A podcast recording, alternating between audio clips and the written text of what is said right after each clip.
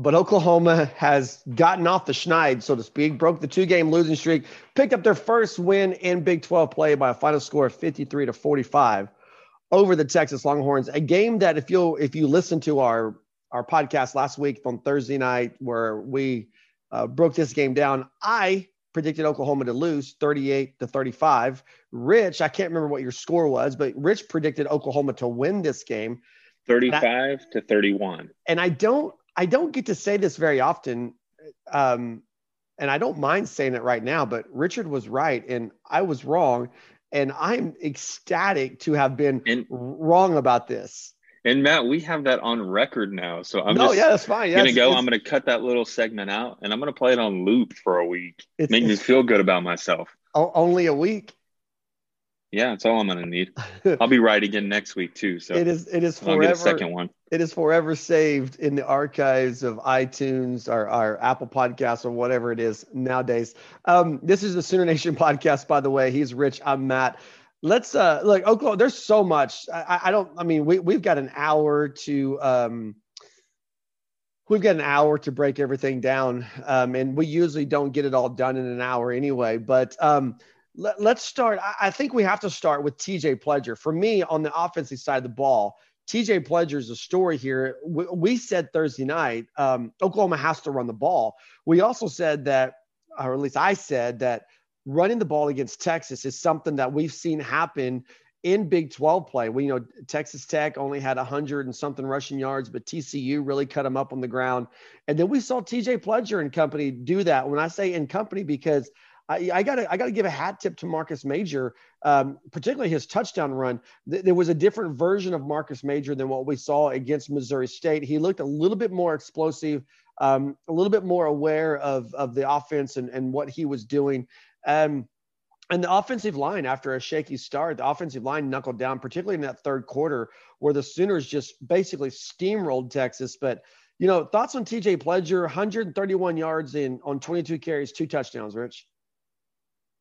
TJ Pledger was definitely a welcomed sight to see the, the production more so. Because one of the concerns, Matt, that we had going into this game without Seth McGowan was who was really going to step up to the challenge, who was really going to be a reliable source on the ground of of yardage. Mm-hmm. Of course, we know now that the game is in the past that TJ Pledger has answered that bell. Of course, you've mentioned Marcus Major in there in that conversation as a guy who did have an impact on the game. And I had asked previously, but on, on Thursday, where was Marcus Major? What was the situation? What was going on with him? So, two very welcomed sights from this running game, but I think a lot of it's going to center for me around the the offensive line and how well the offensive line actually played in this game. Now, they didn't play a perfect game, don't get me wrong, right. but I think we're starting to see this group gel together. They're starting to mesh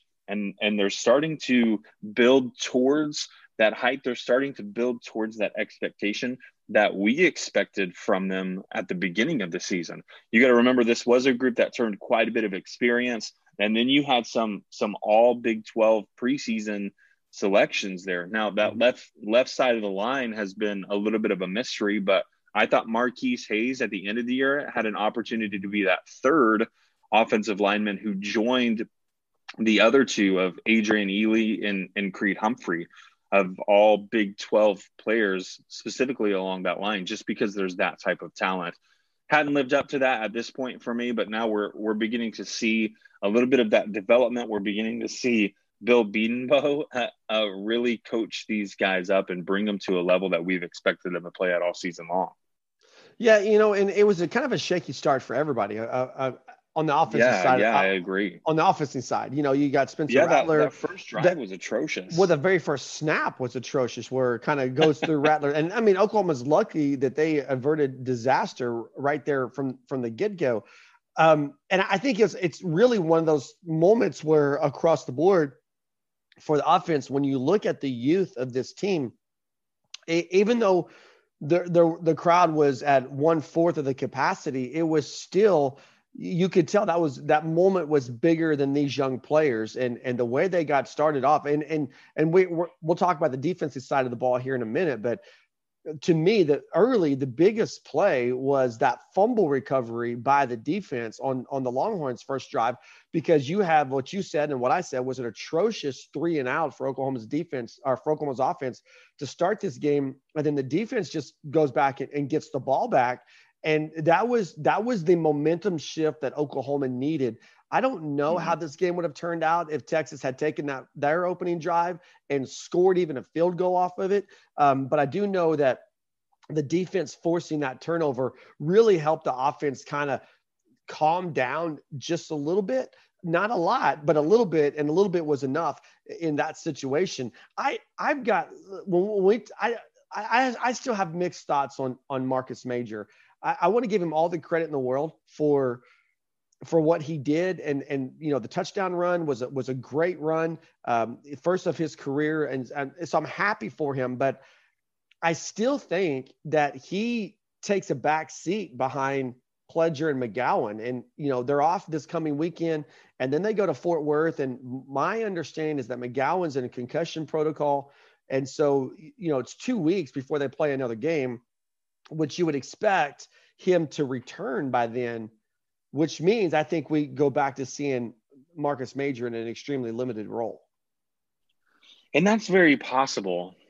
Um, Matt, I, I really don't know when we're dealing with the hypotheticals where to go with that because again we're not involved in practices we don't see that progression we don't really even have an answer as to why Marcus Major he's attributed to playing in the second game, but not in the third at all, and in fact didn't even record any stats in the the conference opener for the Oklahoma mm-hmm. Sooners.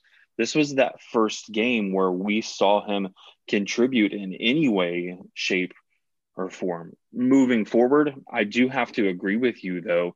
What we've seen so far does look as though Seth McGowan and TJ Pledger are going to split the the shares in the backfield. They're going to split those carries, and it doesn't leave much room for anyone else as a ball carrier. Now, Oklahoma, I do expect them to get creative under Lincoln Riley. You know, they've used Charleston Rambo coming off, um, whether it is a reverse or whether it's a jet sweep. They've used him in a couple of different ways where he becomes a ball carrier. And again, it's only taking taking more snaps away from a guy like a Marcus Major, and it's taking away that opportunity for him to prove himself. I did want to hit on one quick thing because you talk about that that turnover from the the Oklahoma defense. Man, and we'll get to the defense as you mentioned here in a second, but I thought Oklahoma was going to turn Texas over twice on two plays, on, yeah. on two two consecutive plays from that Texas offense. I like the way that Oklahoma came out aggressive, though, and, and that's really across the board. Now, they shot themselves in the foot on that first drive, but you do have to look at what Oklahoma was doing game plan wise and saying they knew that if they were going to beat this Texas team, who also was coming off of a loss, Oklahoma coming off those two consecutive ones, something was going to have to change. And the play calling was was was quite aggressive there for me, which I enjoyed. Yeah, and and uh, you talking about offensive play calling or defensive? Yeah, uh, I'm talking about on both sides. Of yeah, I mean, now I, now there's a switch that happens during the game, but we'll we'll get there. Well, and I think that switch was was absolutely necessary because I, I really feel we'll, we'll get into play calling as well, but I, I do think that um, I, I do think that the one of the biggest factors that happened in this game, and rightfully so, everyone's talking about Spencer Rattler second half as opposed to Spencer Rattler first half. I think Lincoln Riley's figuring out what he can do with Spencer Rattler, you know, and and maybe maybe he was trying to do too much with Spencer Rattler through those first two and a half games of conference play, and and so we'll we'll see. I mean, we'll and we'll get into that more. Um, I do want to go back to the offensive line though, real quick, because I again I saw that switch in the second half particularly in the third quarter where they just said, okay, guys, it's time to earn your hype. We're gonna, we're just gonna, we're, you're gonna bulldozer and we're gonna run behind you, mm-hmm. and and that really that set the tone. But again, we saw them move away from that a little bit into the fourth quarter. Um, not a whole lot, but just at times where you just kind of scratch your head and go, why? You know, why, why that play?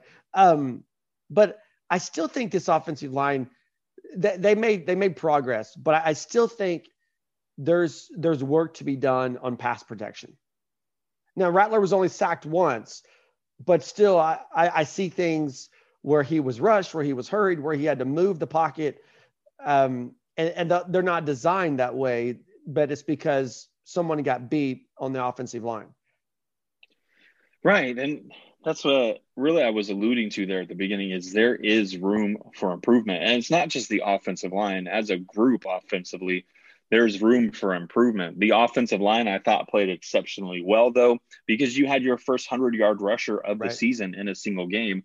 As we mentioned, everybody should know at this point that is TJ Pledger. I didn't know that that was ever going to happen as much as this offense, as much as Lincoln Riley was leaning on the abilities, the arms specifically of Spencer Rattler. I don't know if that came down to a trust issue. I don't know if that came down to we just haven't seen it in a practice yet. We haven't seen that dominance where we feel comfortable in in a situation where we can run effectively and essentially win a game. It, mm-hmm. it does feel as though Oklahoma may be leaning more into that. And one of the things that I've been watching pretty consistently and have made mention of was the the lack of big plays. Oklahoma still has not had any big plays since they played Missouri State. They're all plays that are roughly less than 25 yards. I mean, we're hitting that that 20 yard mark fairly occasionally, but nothing past that 25. There there aren't the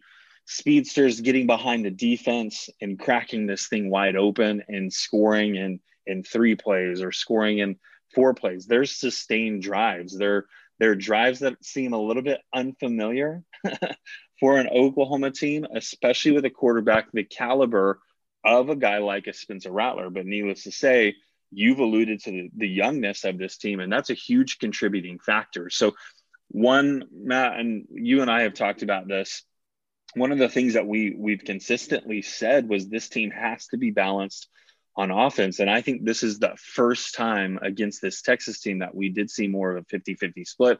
Your question was about the offensive line so i apologize for taking that little tangent there. But when it comes to the offensive line you are right. They, they've got to do better in pass protect and that's been one of the struggles of this team. Um, but when oklahoma's relied on it so heavily you would have expected it to be the, the dominant suit, whereas they seem to have completely abandoned the run game at times.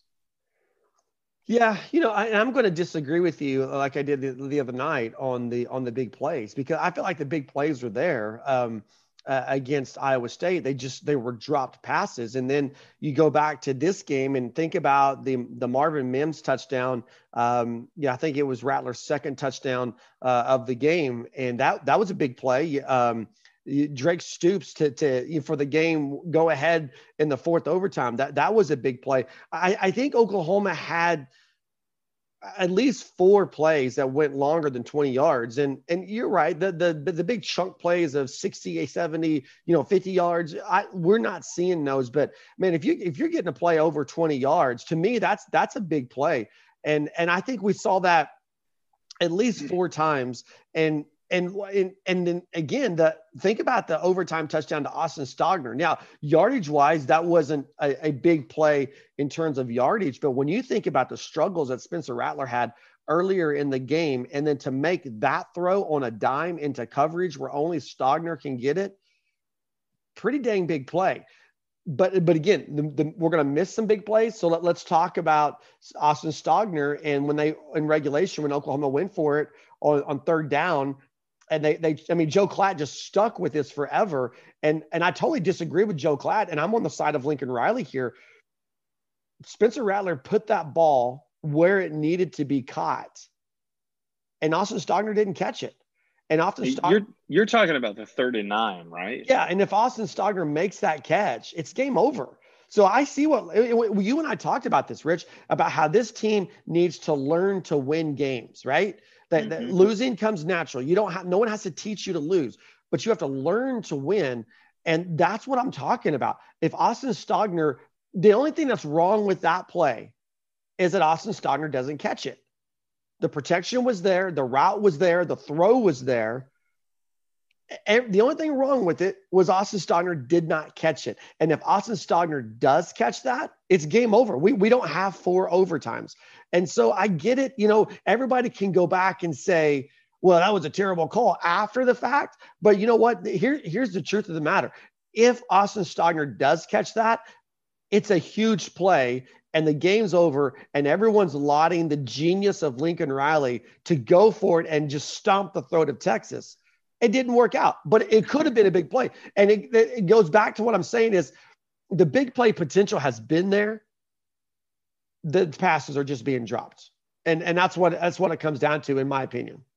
Well, and the flip side of your argument here, Matt, on that third and nine is that you look at what Texas had done previously this season, specifically against Texas Tech, where they utilized a very small window of time in which to score two touchdowns and force once again a game into overtime. A game that that honestly I don't believe Texas Tech had any business being in, much less leading by two touchdowns. When we see what's happened and we see the drives that have been orchestrated by Sam Ehlinger, there was this thought that if Oklahoma runs the ball, then of course you take off, I don't know, roughly 40, maybe 50 seconds between the time that that play ends to the ball being set to you actually snapping it and punting it away. The real egregious error here comes from from Big 12 officiating. Right, right. Now that game could have been completely different on numerous different planes if we begin to look at sure the completed third and nine pass to Austin Stogner changes the game. You run the ball, it begins to wind down that clock. It could potentially change the game, but given the time, uh, there's no doubt in my mind the way that Oklahoma went into a prevent defense. I know we're not talking about the defense here, Matt. We're talking about play calling. But the way that Oklahoma went into this prevent defense where they're rushing three and they're dropping eight, Texas Tech did the exact same thing. And we saw how that ended for Texas Tech. So it had shades of a comeback for Texas. Everything was setting up exactly how they designed it. They went into a two minute offense, drove down the field, hit these chunk yardage plays, and ended up in the end zone, forcing forcing overtime. Had Oklahoma not passed the ball on that third down, even without the 40 or 50 seconds, it's hard for me to say this Oklahoma defense, given the the schematics they were playing on that last drive, it's hard for me to say that they would have actually stopped Sam Ehlinger and that Texas offense from getting in the end zone.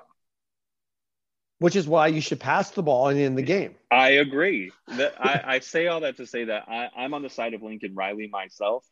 I, I like the play calling. I like, again, I mentioned that this was a game in which I felt as though Oklahoma was being aggressive with their play calling. And I thought they went aggressive there, which was their, their MO for the entire afternoon. Mm-hmm. Why would you switch it up? Why would you change something when it was working for you previously? Yeah, no doubt. Um, and and I, I just I want to mention one more thing about TJ Pledger because I have been – I've been super high on Seth McGowan. Obviously, TJ Pledger earns the start um, before the Missouri State game and then is out because of uh, contact tracing due to COVID, but then comes back against Kansas State, comes back, you know, Iowa State. I've been saying all along that um, that I, I felt as if McGowan was the better of the two backs, and he still may be. But I look, Pledger definitely established himself as the the starting running back, and and you you can at least see why why they. I mean, he he he had the fumble, which you know McGowan has a fumble as well. Um, you you can, but you can see what I, I saw for the first time, really what the coaching staff sees in Pledger, and this is a game where. The, you got to give him a little bit extra credit for him because there were, I mean, there really weren't any other options. You know, Marcus Major, we've talked about, is the number three guy on this depth chart. You're without McGowan. If Pledger doesn't produce, then Oklahoma doesn't have a chance in this game. And so this was the biggest moment of his career as an Oklahoma running back. And he totally, totally lived up to the moment. I, I don't know that I'm going to shy away from Seth McGowan just because I see the potential there. But man, I, I sure was happy with what I saw in TJ Pledger. And I think uh, TCU, I think you see McGowan come back and that you see them share that load again. But man, you you got to give TJ Pledger all the credit in the world for his performance. Right. And it was nice to have some experience there in the backfield, a guy who's not first time in this scenario, first time in this environment. Granted, it wasn't full capacity, mm-hmm. but you enter that rivalry and uh, you have to lean on that experience. Otherwise, I do believe the potential for mistakes increases pretty significantly. Here's what I want to know when we begin to look at this running back room. Oklahoma's played four games this season, Matt. You know what that means? With the week off, there's opportunity for the guys who have been serving suspension to mm-hmm. kind of find their way, barring any kind of um, exterior situations that are that may or may not exist at this point in time. You've got three guys who are coming off of suspension, specifically on the offensive side. You're looking at Trejan Bridges and, and Rhamondre Stevenson.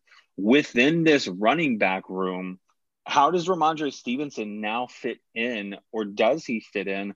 Or is he a guy who you put in the doghouse? And this is just an opinion that I want from you. Is he a guy you put in the doghouse and, and make him work for every single carry that he may, again, or may not get this season? Well, I said all along eh, from the time that they got suspended that when they come back, all of these guys have to earn their way back on the field. You're just not going to pull a guy out. Oh, you know, Seth, you've been awesome this year, but since uh since Rhamondre's back, we're just going to set you back, you know, back a spot. No, Rhamondre has to earn his spot. The the thing is, is that you know, with an absence of Kennedy Brooks and absence of, of Trey Sermon, there's less ground to make up now in this running back room. So I fully expect Rhamondre to be back in this backfield. And I think it gives I, I see. I, am hesitant to say this because I, I don't want to just dogpile on Marcus Major because I want to I want to emphasize he had a good game and his touchdown run was was a solid run. He read the blocks. He did. He made a move. He showed some shiftiness. But I I think the return of Rhamondre Stevenson gives Lincoln Riley three solid options at running back, and I don't. I'm not convinced he has that right now. And that's a very fair point. It's very valid point. Rhamondre Stevenson was and is always going to be the biggest back, the biggest running back in the room. It's hard not to utilize the talent. It's hard not to utilize that size, the ability to absorb hits, especially late in the game when Oklahoma has needed it on several occasions this season. I like what Rhamondre Stevenson brings to the table, but I'm not convinced that he's an absolute need or must on the field for every single game. And I mean, I do believe that he's a guy who is going to have to work his way back into this equation. He's a guy who's going to have to prove that he hasn't just been sitting there twiddling his thumbs while everybody else has been in the weight room and working out and, and competing for the the playing time. Well, again, I'm going to disagree with you. Um, I think they absolutely need a guy of his experience and and, and his caliber. And again, I, I caught some I caught some heat um, going back to the summer of 20, 2019 when I was talking about Rhamondre, and and I brought up the fact that he runs with Joe Mixon's shiftiness and speed, but also Samaj P. Ryan's power. I I think I've you look at him last year, I was pretty accurate with that depiction of him. And I, I think he will be by the time Oklahoma hits the end of the season. I think he'll be Oklahoma's top back, and I think they need him to be Oklahoma's top back because it, it, it again that change of pace to just lean on a defense and to wear on a defense.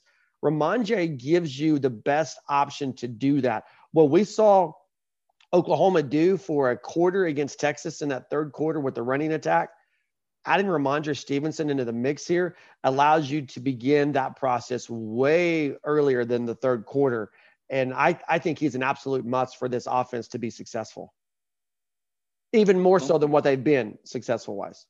And that's that's one person's opinion. I, I'm not convinced though, Matt. I, I see the potential I, I, see what adding him to that running back room does. I see how it gives Oklahoma a, a hand up in a lot of situations, especially those late game situations. But to say that he's an absolute must, more so what I'm referencing is in, in the immediate future. I don't see him as an absolute must. Now, when we start talking about teams like Oklahoma State that Oklahoma will pair up with later in the season, that's going to bring the, in my opinion, the best defense in the league. They're going to bring that to the table. Then you've got to get creative. You've got to find ways to wear them down. You've got to find ways to make them cheat up towards that line of scrimmage so that you can start completing passes with a younger quarterback, even if that's throwing out towards the edges to a guy like a Stevenson. You have to rely on these running backs in for the immediate future. I don't know that that Rhamondre Stevenson is an absolute must. I know that you're going to disagree with me, but with the two weeks off, we've got a little bit. I say two weeks off, the one weekend off before Oklahoma plays TCU. There's some time to figure out that situation. There's some time to sort through some of these equations, to do some hypotheticals, and, and to offer up some opinions. Well, one of us is riding the cuckoo train here, and I don't think it's me. Um, you can hit us up on Twitter uh, at at Sports Heartland on Twitter and let us know if you're uh, if you're in the boat with Rich where Rhamondre Stevens not is not a must have right now, um, or you're in in the boat with me and uh, I think the Sooners absolutely need him.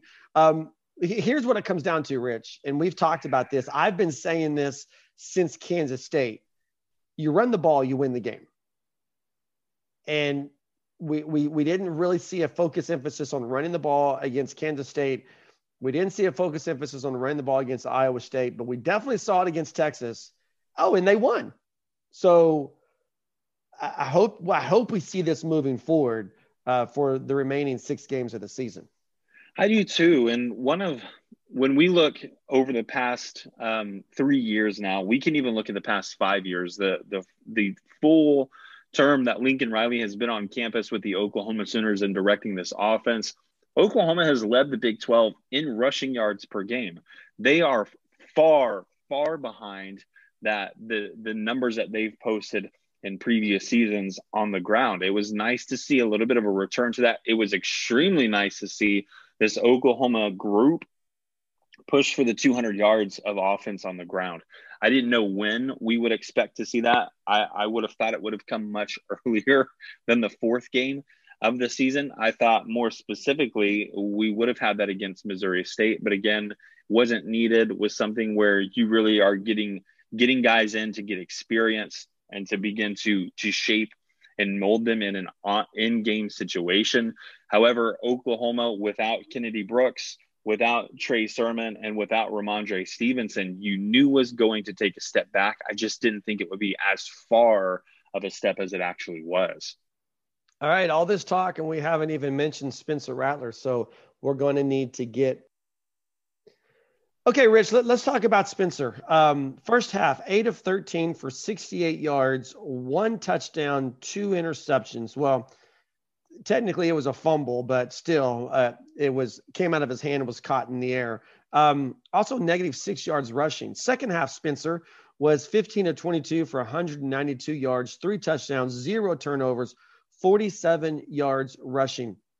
One of the knocks against Lincoln Riley, and it, it's hard to – it's really hard to get some knocks in against against a guy Lincoln Riley, like Lincoln Riley, who's accomplished all that he's accomplished in such a short time. But one of the knocks that people have come up with is that can he develop quarterbacks, which I think is just the the height of stupidity, uh, because did we not see Baker develop? Did we not see a different Kyler Murray at Oklahoma than what we saw at Texas A&M?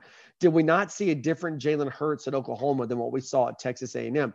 But the thing is, does Lincoln Riley can he really take? You know, this is his first time to take a young quarterback, and you know, and he's not. And he's, he's not. He's, he's not. Um, you know, it's, he's not one of his guys, right? Uh, not one of his transfers. Well, you know what the big difference was between first half Spencer and second half Spencer? It was Lincoln Riley. I think Lincoln Riley proved on Saturday he absolutely knows what he's doing with these quarterbacks. And there's not a coach or a person on the planet when it comes to football who knows Spencer Rattler better than Lincoln Riley. And the, the decision to pull Spencer Rattler, everybody thought at first it was an injury. Then, you know, Lincoln Riley said at halftime, Spencer needed to set for a minute. He needed to collect himself.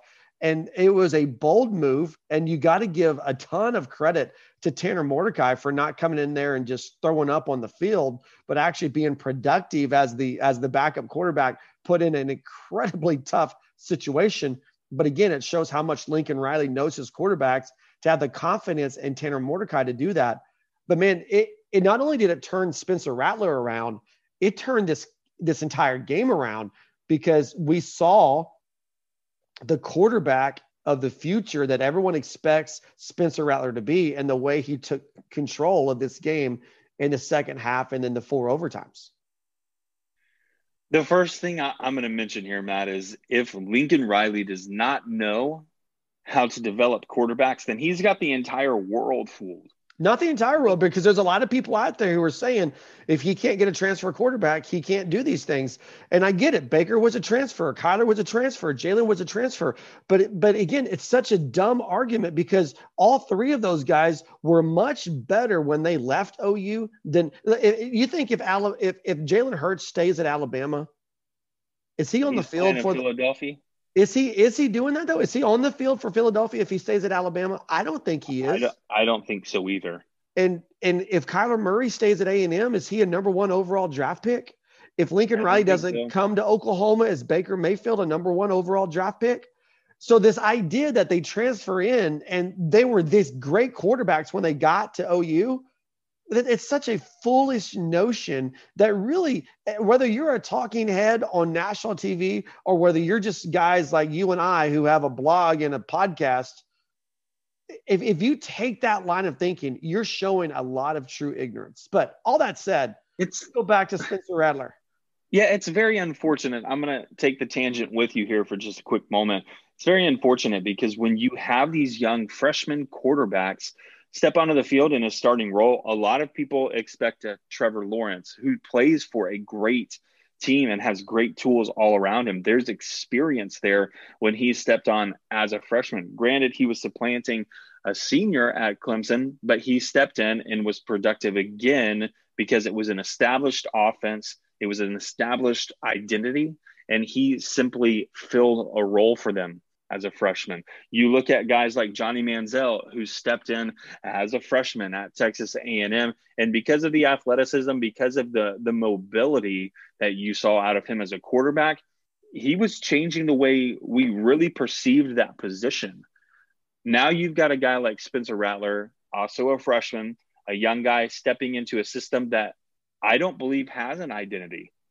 I don't believe they've established themselves, and they definitely don't have the experience to um, erase a lot of the mistakes that would be made from a young quarterback. Instead, we just get to see it on full display. But when it comes to Spencer Rattler, when it comes to to coaching, that, if Lincoln Riley does not know how to develop quarterbacks, then like I said, he's got the entire world fooled because in consecutive recruiting classes now, I get that they didn't have a quarterback when Jalen Hurts came in in that class.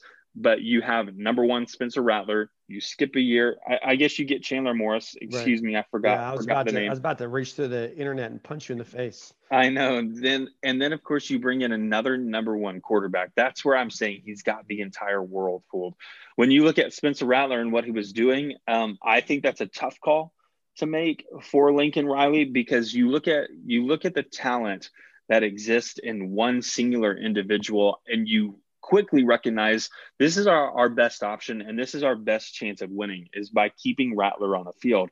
When you remove him, you remove a lot of the qualities and hope that a guy who may not have expected to play to to to produce as you mentioned thankfully tanner mordecai does that he appeared extremely ready, was making some difficult throws, and was actually connecting with receivers to keep Oklahoma in this game instead of it being more of a, a, a white flag or a sign of defeat.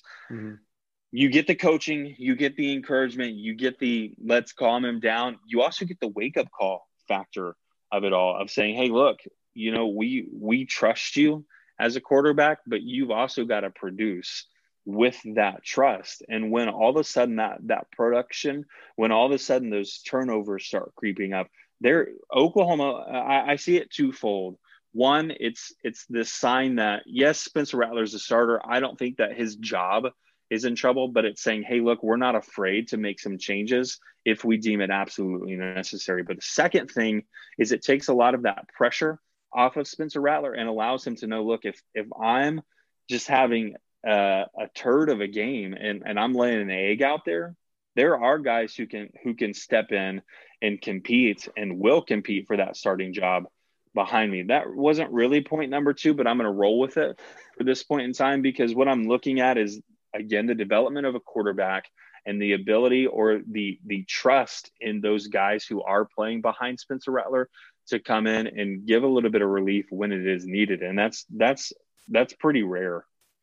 Tanner Mordecai, five of seven for 52 yards. And, and, again, I think that goes back to what we're talking about with Lincoln Riley you got to have a lot of confidence in your backup quarterback because it's not like the game was in doubt. I mean, this, this was still very much a game that Oklahoma had a chance to either win or to lose. And, um, and so to, to put your backup guy in there and then to have him perform efficiently the way he did, five of seven, it goes back to what Lincoln Riley has, what he knows about these quarterbacks.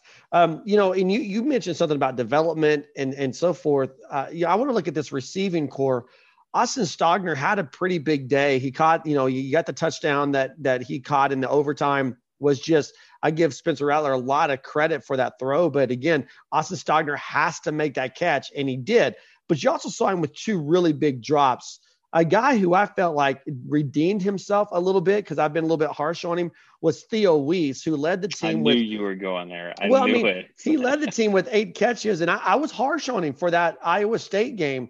Um, but eight catches, and then you got the the two point conversion, uh, which was a, again a, a, great throw by Rattler, but it has to be thought, it has to be caught. And and a lot of people think that you know just because the quarterback makes a great throw, that means it's an easy catch. That is not the case. A lot of times when a quarterback makes a great throw, it's a difficult catch. That's what makes it a great throw. Uh, because they puts it in a place where a receiver and only that receiver can get it. Um, you know, I'll, I'll, give you an, example, two, two different examples here. You, look at the touchdown to Marvin Mims, great throw, fairly simple catch. So it's a good throw. You look at the touchdown to Drake Stoops, great throw, fairly simple catch. The receivers are wide open. Then you look at the touchdown to Austin Stogner. You look at the two point conversion to uh, to Wease, and those are not easy catches. Still great throws, but they've got to be caught, and that's exactly what happened there. Um, so Wease with a team high eight catches. Um, you know, Marvin Mims still seems to be, to me, one of the most talented guys, if not the most talented receiver Oklahoma's putting on the field. You know, I question a lot of times, like, where's Theo Howard? Why, why is he not what I expected him to be? But it, it brings to, to uh, brings about this whole thing is who is the go-to guy? Who is Oklahoma's top receiver when you look at this this class? And it's still a young class, and it's a developing class, and it's a class that I think you're going to involve Trejan Bridges here pretty quick, and Jadon Haselwood I think is going to get back in the mix here. But I'm I'm going to throw this question out at you. It's it's third and nine, games on the line. You got to make a throw. Who do you want Rattler to target? At what we've seen so far through four games, I have to go with Austin Stogner. You look at the the chemistry that these two guys have, and it's chemistry that they've been building since the high school level, playing seven on seven down in in and around Texas. I know that Rattler's from Arizona, but it doesn't mean he wasn't traveling to play with a couple of the guys that were committed to the University of Oklahoma. Stogner has been the biggest target. He's made himself available more often than not. Now, if we're talking about verticality, he's not going to bring that to the table. That's just, it's not what a tight end typically does. Uh-huh. You're looking more at a Marvin Mims, you're looking more at a Charlie, Charleston Rambo for that verticality, for that vertical passing game, excuse me. So if, if it's third and nine and I want the ball to go in any general direction, it has to go towards Stogner. I think we saw a little bit of that because on that, I, I believe it was the exact same play, Matt, is there is an open receiver.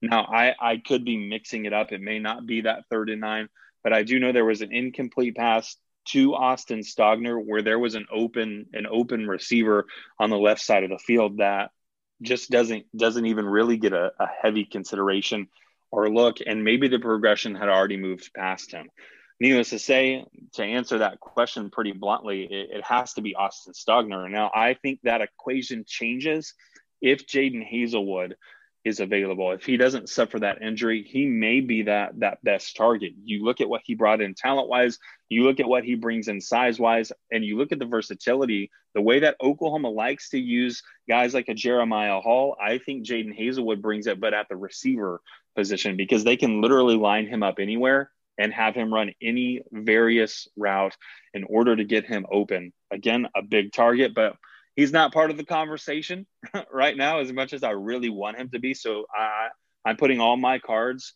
on the table. I'm going all in with with Austin Stogner.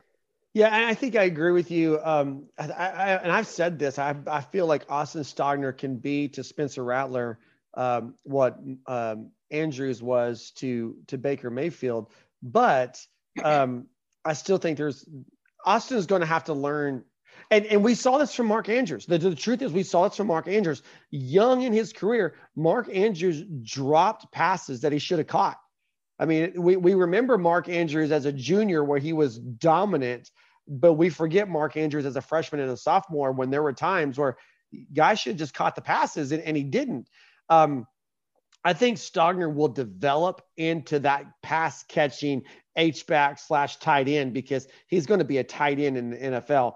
Um, and we saw flashes of that in a big way last Saturday against Texas, but we also saw the the young um, inexperience, if you will, of, of dropping those contested passes on the, the third and nine and and then in, in, the overtime.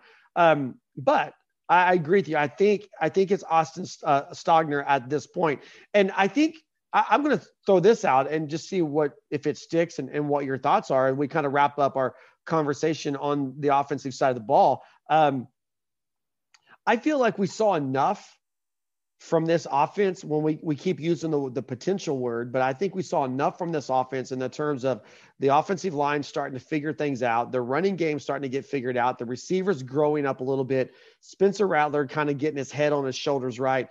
I think we saw enough from this offense to to me my as, as, you get ready for TCU my primary concern that I want this team to work on during this bye week is going to be the penalties and the turnovers. I'd fix those and I think this team legitimately has a chance to do some some good things throughout the re- remainder of the season.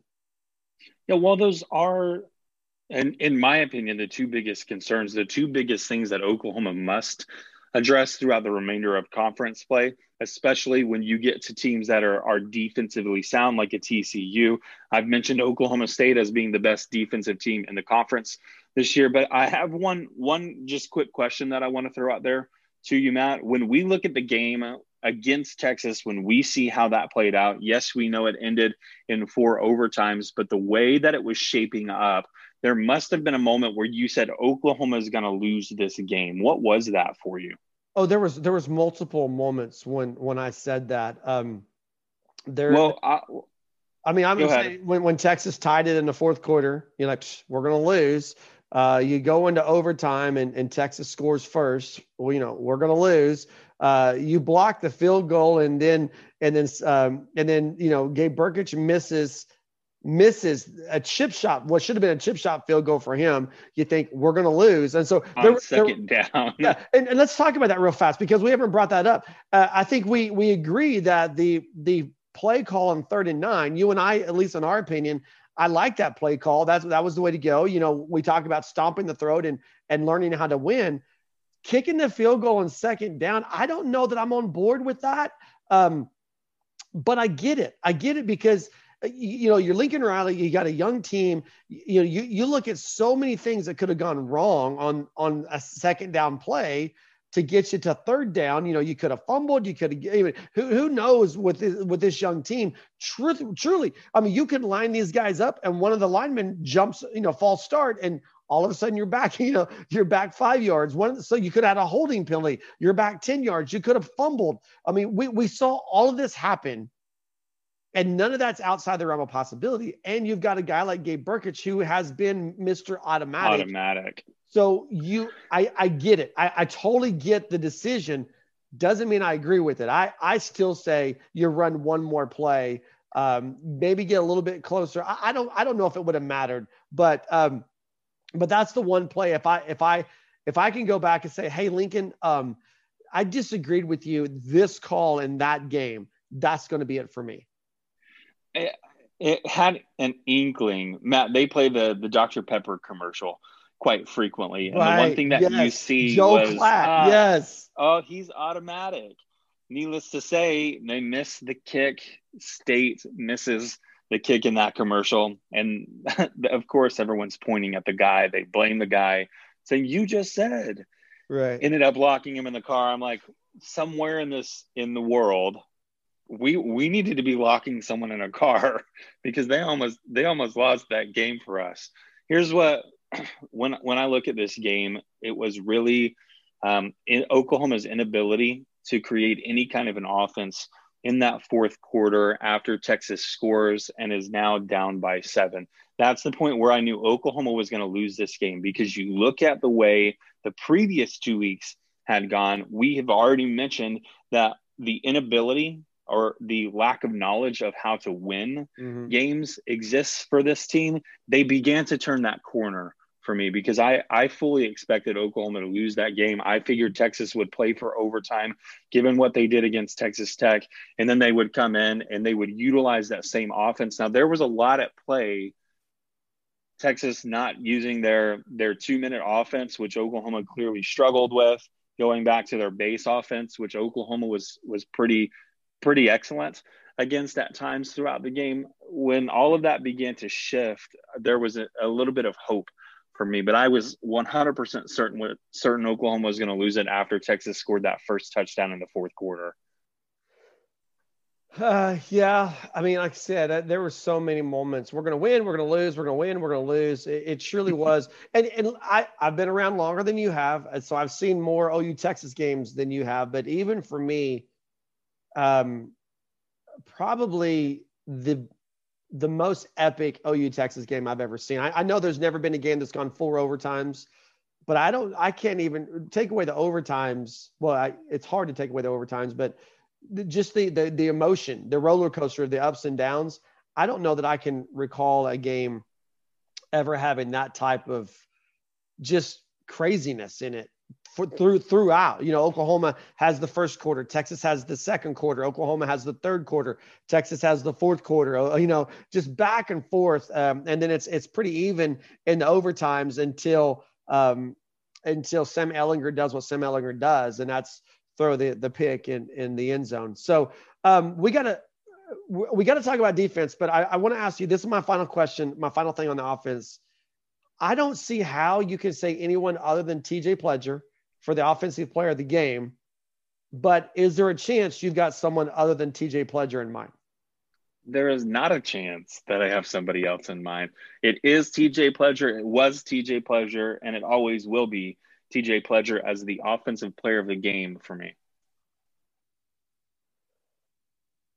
Okay, so let's let's talk defensively for the Sooners. Two two big things come to mind and that number one is how Oklahoma was able to really, outside of what Sam Ehlinger did uh, in the overtime with a with a long run that really, sh- I mean, let's be honest, shouldn't have uh, shouldn't have counted because of the egregious holds that were missed. But Keaontay Ingram, three carries, 15 yards. He had the fumble. Roschon Johnson, three carries for negative three yards. Uh, Robinson, five carries for 17 yards. Oklahoma really stuffed Texas uh, on the running game and said to Sam Ehlinger, We know you're going to be a turnover prone. We know you're going to hold the ball too long. So you beat us, senior quarterback. And I, I love the game plan. And you stuff the run, you record six sacks in the game. And m- much of that should be attributed to the front seven. This I I've said it. I said it against Kansas State. I said it against Iowa State, even in losses. But the front seven is very solid. And I think Texas took that for granted. I think Texas took for granted how bad the back end of this defense has played and just thought, you know what? We can handle the front seven. They thought last year with Big Nev up front that they were going to handle the front seven. And, you know, with Kenneth Murray in there, they, they thought, yeah, not a big deal. They were wrong last year, and they were absolutely wrong this year as Oklahoma on the defensive side of the ball up front just dominated uh, Texas offensive line and really made Sam Ehlinger work extra for everything he got. Um, he was 30 of 53, uh, three, uh, 287 yards, two touchdowns, and two crucial interceptions. By the way, defense forces three turnovers in the game. Not bad. Not bad at all. Alex Grinch has gone on record numerous times saying that the floodgates are about to open.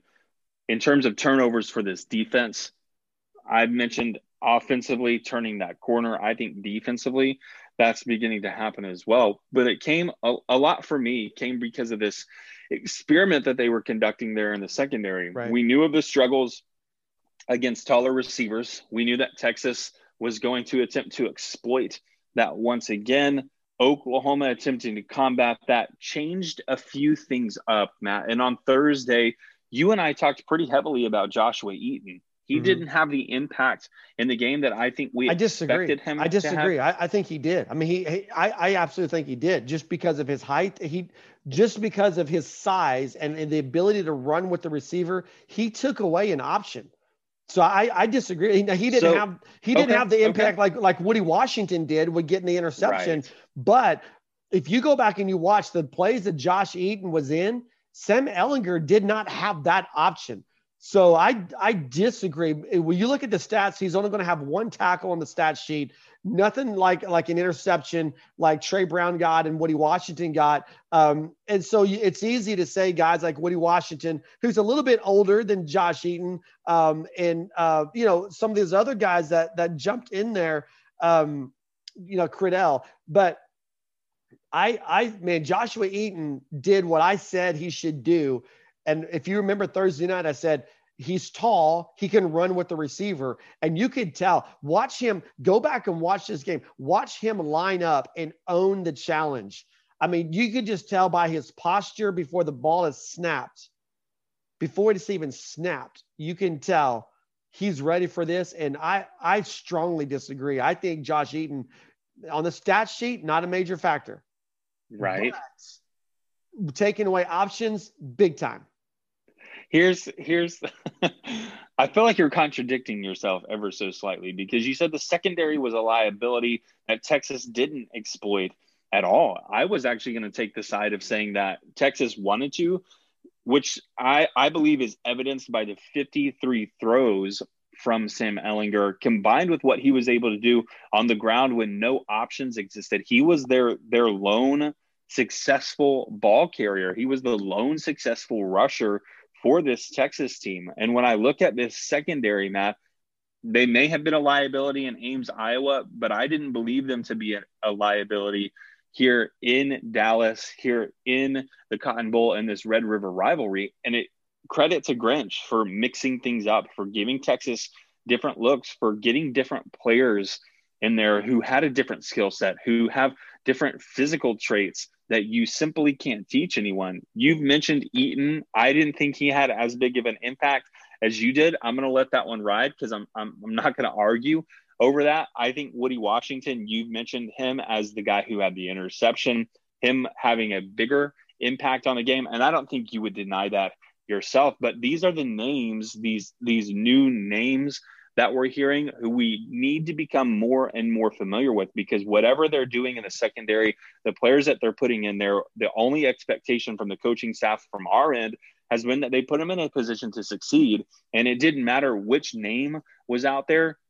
The, the one thing you didn't hear was penalty flags being thrown on Brendan Radley Hiles consistently. Now there were some, don't get me wrong. Good thing you said consistently. But it wasn't it wasn't consistent like it was in Ames, Iowa. When I look at what the secondary is doing, I think there's a lot of potential there. And there's that that term again. There's a lot of young talent, and we're actually seeing that the guys that Alex Grinch has recruited have the capability from small sample size to get Oklahoma over that hurdle. And it's weird to say this, but now the offense has to play a little bit of catch up because that front seven of Oklahoma was absolutely dominant. And the one thing that's been lacking from that front seven has really been a pass rush. I think we began to see that. You've mentioned the six sacks. I think we began to see inklings. We began to see a little glimmer of that with Isaiah Thomas. And now we've seen him really buy into that role and become Oklahoma's best pass rusher that's available. I don't know how this season changes. I don't know how that pass rush changes with Ronnie Perkins available and Jalen Redmond on the other side. But Isaiah Thomas has has been really a godsend, for lack of a better term, for this defense and more specifically for the secondary. Yeah, listen. Here, here's what I'm going to say, um, and and I love it when we disagree because I feel like we become more passionate and and uh, I think it makes for a better podcast. But um, I, I think uh, I'm not going to disagree with what you said about the pass rush, okay? Because clearly it's it's getting better, and when once Ronnie Perkins finally gets in here, it's even going to be better than what it is. But you have to credit Oklahoma's secondary for some of those sacks, if not all of those sacks, because Ehlinger Well, it goes have, back to the experiment. Ehlinger didn't have anywhere to go with the ball, and I and I think you misunderstood what I said. What what I said was that Texas was going to rely on Oklahoma's secondary, the back end of that defense being so bad that they were going to neglect how good the front end was. And their their game plan, I believe, was to get a quick pass off against what had been a bad secondary. And so I, yeah, I'm I'm not disagreeing that this experiment of playing Jeremiah Criddell, playing Woody Washington, uh, playing Joshua Eaton, I, I'm not disagreeing that that was a success. But what I'm what I'm saying is that the impact on the game doesn't always show up in the stats. In fact, I would go as far as to say, you look at guys like Woody Washington, five tackles. What does that mean? That means they're coming your way, whether you're playing corner or safety, they're coming at you. Um, you, you look at uh, Pat Fields, 12 tackles. Uh, Brendan Radley Hiles, I, I don't even know. He had four tackles. DTL had seven tackles. Now, Josh Eaton didn't play as much time as Pat Fields and DTL and, and Buki, but only one tackle means they were not able to come to his side at all and and when you look at how Ehlinger had to try to go through progressions and then finally make bad throws that inter- resulted in the interceptions, yes, the pass rush was there. The pass rush is only going to get better, but this the back end by far the best that they've played in the four games this season. And you got to think, what was the difference? The difference was these younger guys. And what that does is it, it does two things for you immediately. Number one, it, it gives you depth. You can rotate guys in. Buki makes a bad play. Trey Norwood makes a bad play. Trey Brown makes a bad play. You can pull someone out. Uh, put, you can pull them out, put someone in while you talk to them for a little bit. Much like what we saw Lincoln Riley do with Spencer Rattler. Now Alex Grinch can do that with his guys in that defensive secondary. So it gives you increased depth. But the second thing it does is it provides motivation. If you're the number one on the depth chart and you know that there's really not a number two behind you, sometimes it's hard to be motivated. But we saw a different fire, in my opinion, with a guy like DTL, a different fire with, with Brendan Radley Hiles. And why is that? Because suddenly there's a guy behind me that if I screw up, I, I come off the field. And so it, it makes it more competitive in that backfield. But uh, listen, don't don't think because a guy only recorded one tackle, he didn't have that big of an impact in the game. I I I I was high on Joshua Eaton. I thought when he said he was going to play, I thought I'd never expected him to start, but I thought he would contribute, and he absolutely contributed. And you got to feel good going. I mean, look, here, here's what it comes down to: all together, offense and defensive performances you got to feel good going into the bye week, do you not? I mean, you you were miserable for two weeks as an Oklahoma fan when you saw them lose winnable games to Kansas State. You saw them lose winnable games to Iowa State, and then the game that I, at least me as a fan, thought that they would lose, they they show that they can get back off the mat and not only deliver a couple more blows, but they can get up off the mat and use the defense to to, to deliver the knockout punch. I feel good going into the bye week now. If I had to wrap up this game as it pertains to the Oklahoma Sooners, I, I would simply say that the pieces of the puzzle are finally beginning to come together. We've hit so heavily, and the coaching staff has been very vocal about the number of turnovers, the expectations. Mm-hmm. We've looked offensively at the talent that exists and just how good this team is on paper. They're actually beginning to produce like we've expected, more specifically from the offensive line than anything of this team over the past now four games. That offensive line was the the one piece that was lacking. I don't know if you knew this, um, Matt, but I still don't. I mean, maybe you you I shouldn't say knew this, but didn't recognize this. I still don't know that they figured out that left side of the offensive line, but they do have a rotation where they're going to put guys in there, and it seems to be working for now. I'm going to hold my my judgment on that specific group, on that specific unit, but I'm still going to say that the pieces of the puzzle are coming together. The turnovers are finally there. We knew that Alex Grinch had said it would take two turnovers per game in order to be successful this year. We we went ahead and one up that with three in this game. Oklahoma's still not winning the turnover margin, but getting turnovers is a good sign because for so many games now, what have I said? Oklahoma's been there but hasn't completed the turnover. Whether it's been dropped, just bounces right off your shoulder, whatever that might have been, Oklahoma is beginning to turn that corner. And we're actually seeing them begin to, to have these quarterbacks rethink these throws because there could be grave consequences versus simply an incomplete pass where you, mm-hmm. you have to play another down. Absolutely. Okay. Um, there's one aspect of this game that we haven't discussed yet. We're going to have to get to that. And then a few couple of tidbits uh, on the Texas side of the field that we need to we need to jump into as well.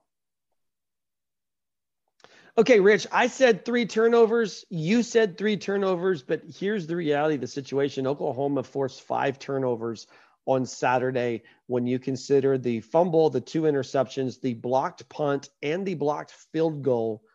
Oklahoma finally had special teams work in their favor. And we talked about this in, in the pregame podcast. That really? Special teams. Is that what you think? Yeah, special teams would, would become a factor and we we saw. I mean, Oklahoma missed a field goal. Get well, I get that, but when when you look at the block punt and the block field goal in the same game, that's that's nuts. And then let's not forget about a, a, pretty big return by Marvin Mims. Again, you're talking about the lack of big plays, but Marvin Mims had a pretty good punt return as well in this game. So um, I look, I you got to be happy as as dismal as special teams have been against Kansas State and against Iowa State to see them come out and block a punt, block a field goal, have a big punt return. That I mean, I said against Kansas State it was six turnovers uh, because of special teams. We're gonna we got to keep true to that. So against Texas, they got five turnovers because of special teams. Special teams at times rode the struggle bus though too, Matt. Now there weren't any long punt returns, there weren't any long kick returns against this the Oklahoma special teams, but you did have that missed field goal, which was very unexpected. In fact, um, when I was sitting here watching it with a small group of people watching the game, one of the things that was said by uh, someone on the couch next to me was, and, and this is in relation to the blocked punt, was why did the kicker hang on to the ball for so long? Yeah, he kind of double clutched it, but yeah. Yeah. O- Oklahoma did get a little bit of help there.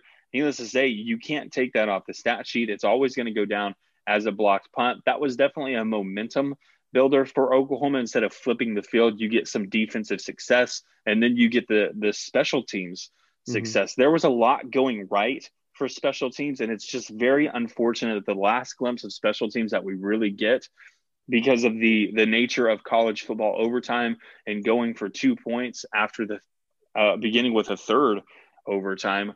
The unfortunate scenario that the special teams will have to live with is that Gabe Brkic was the the final player to step on and do something wrong for special teams, which was miss that field goal. Yeah, and I, it's going to be the only knock against him for me, Matt. Right, and I'm not I'm not worried about Gabe Brkic at this point. I think this I'm not either. The standard was so high after his after last season, um, but still, you, you, do think, man, you that's a field goal that you, I think he makes it nine out of ten times. It was just mm-hmm. that was that one time. Um, so, but yeah, uh, you, you, you, look at the gravity of the situation as well. You look at the moment, the weight that is right. riding on his shoulders. Texas takes that timeout, gets in his head, and we know the rest. We we know exactly what happens from there. But I mean that that's a huge moment to be in. That's that's a big time moment for a big time player. Yeah, Gabe Brkic so, just wasn't up to the challenge on that day but I think again, I think it's a situation where the best case scenario, you, you, you won the game, you move on, and you learn from that, and and hopefully that's what Gabe does. Um, let's let's cross the field and, and, look at the burnt orange side. I I tweeted this out from the uh, Heartland Sports Twitter account. Um, I and it was third quarter, I think, and I said, regardless of how this game ends, watching the anguish of Tom Herman brings me joy I feel like Tom Herman was 100% a guy who thought he was coaching for to save his job on Saturday. I would agree with that. And I, I don't know. We talked. Yeah, go ahead. I was just going to say, we had talked. Um, you had asked me during the true or false segment on Thursday whether I believed Tom Herman was on the hot seat. And following the production in terms of wins, to losses following that ratio, Texas has not they they've never hit the level that they hit in 2009. I don't know that they they will with Tom Herman as their head coach and that's just for various reasons. So I do have to believe when and I said this on Thursday when you fire all of the coordinators mm-hmm. you expect some step forward, you expect progress. I don't think Texas was expecting two losses this early in the season, especially in a in a shortened season. So to say that Tom Herman is coaching for his job, I believe to be 100% true. Well, this was supposed to be the year for Texas. You know, Oklahoma, who has dominated the conference, was down in terms of leadership and senior uh, upperclassmen. Um, and Texas had all that stuff that Oklahoma didn't have. And Sam Ehlinger, the you know, I'm going to go ahead and say it, kind of the darling of, of the media when it comes to Big 12 quarterbacks, was supposed to be the man. I mean, the, I, I, don't, I don't, I don't know if it was Gus Johnson or Joel Klatt, but one of the two actually said during the game, their exact words were, "You can literally feel Sam Ehlinger willing his team to win. You can feel it in the stadium. I mean, so uh, are we telling you? You real? I mean, we didn't feel that about Spencer Rattler. You know, we didn't feel that about the Oklahoma, but we felt it about Sam Ehlinger, who, by the way, uh, ironically threw the game clinching interception. And I don't know if they felt that or not up in the booth. But the, the point is, um, I think the pressure was on uh, Tom Herman. I, I, think. I think he knows the writings on the wall, but but he does have a, a couple things that are still in his favor. Uh, in that he's got a massive buyout, like ten million dollars, um, in the year of COVID, where revenue is going to be down. If you're the University of Texas, do you absorb that uh, in in a COVID crisis. The second thing he has going for him, because I saw a lot of this on Twitter, was comparing his record against Oklahoma, one and four, to that of Charlie Strong's, who um, had one less loss to the Sooners than what Herman has right now. But one thing that I'm not in the neighborhood defending Tom Herman, but one thing that Tom Herman does have a notch in his belt is he took Texas and, and won the Sugar Bowl, and so that's something that that Charlie Strong never did, never got close to.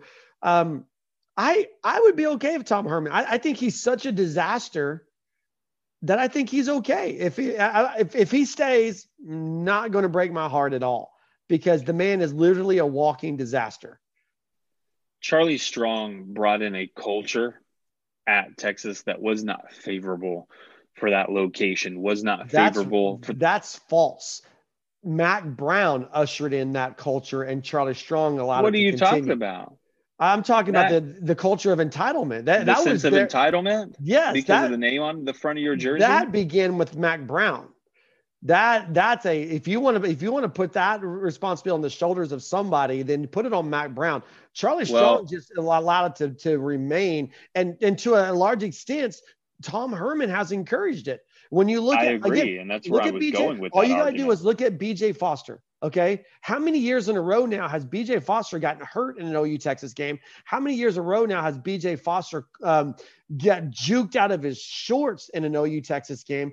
And this is also a guy who quit. He quit and left the field in the season opener. And then he's on the field playing in the biggest game of the season. If that's not a sense of entitlement, then I don't know what is. But that started under Mack Brown, was um, was can, allowed to remain under Charlie Strong. Because Charlie Strong, if you remember, Charlie Strong had his core disciplines, and he said, We're not going to do these things.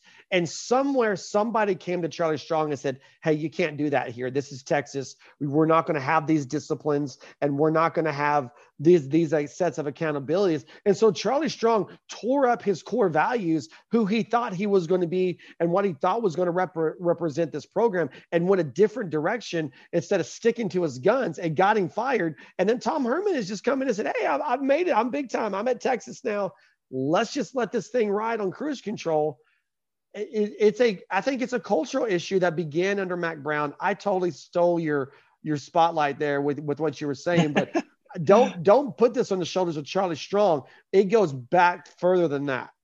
Whoever created the culture, the biggest the biggest hurdle that lies in front of the Texas Longhorns is changing it. I don't know who the candidate is that will complete that feat. I don't know who's available even that can complete Urban that feat. Meyer. And he's available. You he's, you think he'd take that job? Yeah, I think he pretty much was politicking for it on Saturday. Oh, well, I, I missed out on that. Which is which is crazy. The campaign, huh? It's crazy because you know Urban Meyer and Tom Herman are buddies and and for a large extent, Tom Herman has a job because of Urban Meyer, and now Urban Meyer looks like he's just a vulture waiting on the carcass to stop twitching before he jumps in there to devour it. But I I don't have any faith Urban Meyer is going to fix the culture problem. I don't either, and that's again that's been the biggest struggle that's been facing Texas my opinion was since Mack Brown left, I'll remove that from this equation. And I'm saying the, the biggest struggle that that exists is still the culture at Texas, and it is that sense of entitlement. Just because you have the name across the front of your jersey does not mean that that you are guaranteed a win. It does not mean that people will cower in fear and simply back down from the challenge when you present one. That's not how how this works. There have been these momentous shifts in in in powers mm-hmm. if you will. As we've seen for a long time everybody said the exact same thing about the SEC but what are we saying right now?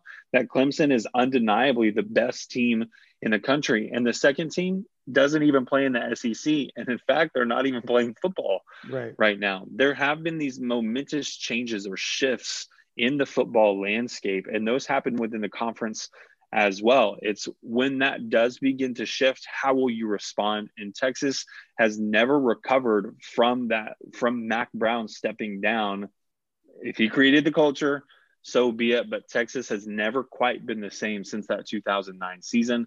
And again, I just don't know when they're going to get back there. I don't know who it is that's going to bring them back to that level of success. I don't know who's going to have them competing for Big 12 championships again we may we may never see that. And I would be okay with that. I know you would, as would a lot of Sooner Nation. Hey, you had uh, on our podcast topics, you had put Sam Ehlinger's legacy as it tarnished on the uh, on one of the things as a talking point. And can I just say I don't care? You can. I mean, it's not very good. It's not a very good chat if you don't care. I mean, he he's got a losing record uh, against the University of Oklahoma. I, I would I'd be curious to go back and look. You know, they're not not a lot of quarterbacks leave the University of Texas with winning records against Oklahoma.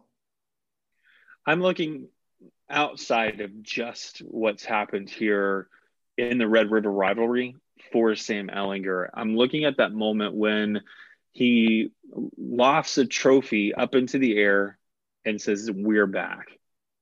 all of a sudden you look at that moment as potentially a defining moment, not just for Sam Ehlinger, but for this Texas football program. Mm-hmm. And over the past two seasons, they haven't lived up, well, I guess one and a half now, they haven't lived up to that statement. It really has put this target, I think, on a guy like Sam Ehlinger, especially for opposing teams who are saying, look, you can make the statement, but now you've got to earn that on the field. Sam Ehlinger and this crew for the tenacity that he has, for the leader that he has for this this this Texas team, for the records that he'll hold in the school record book. I still believe because of that one statement, the we're back, Sam Ehlinger eh, set himself up for disaster when he didn't prove it. Oh, and so yeah, far, he, he, hasn't backed up that statement. And so I look at this game. Texas is now two and two on the season. Oklahoma's not in a better position. Don't get me wrong, but being two on two, being two and two in the season and one and two in conference play, that that statement no longer holds true. So I'm looking at it and saying your your your legacy's really been tarnished because you were the quarterback that was supposed to bring Texas back to national relevancy, and you failed to do so. This is just yeah. another nail in the coffin. This well, look, the one and four record against Oklahoma. Well, and here's what you got to also keep in mind on this topic is that um, um, you, are talking about a, a, program that hasn't been relevant on a national outside of just their their name brand. They've not been relevant in the ins and outs of college football in in over a decade.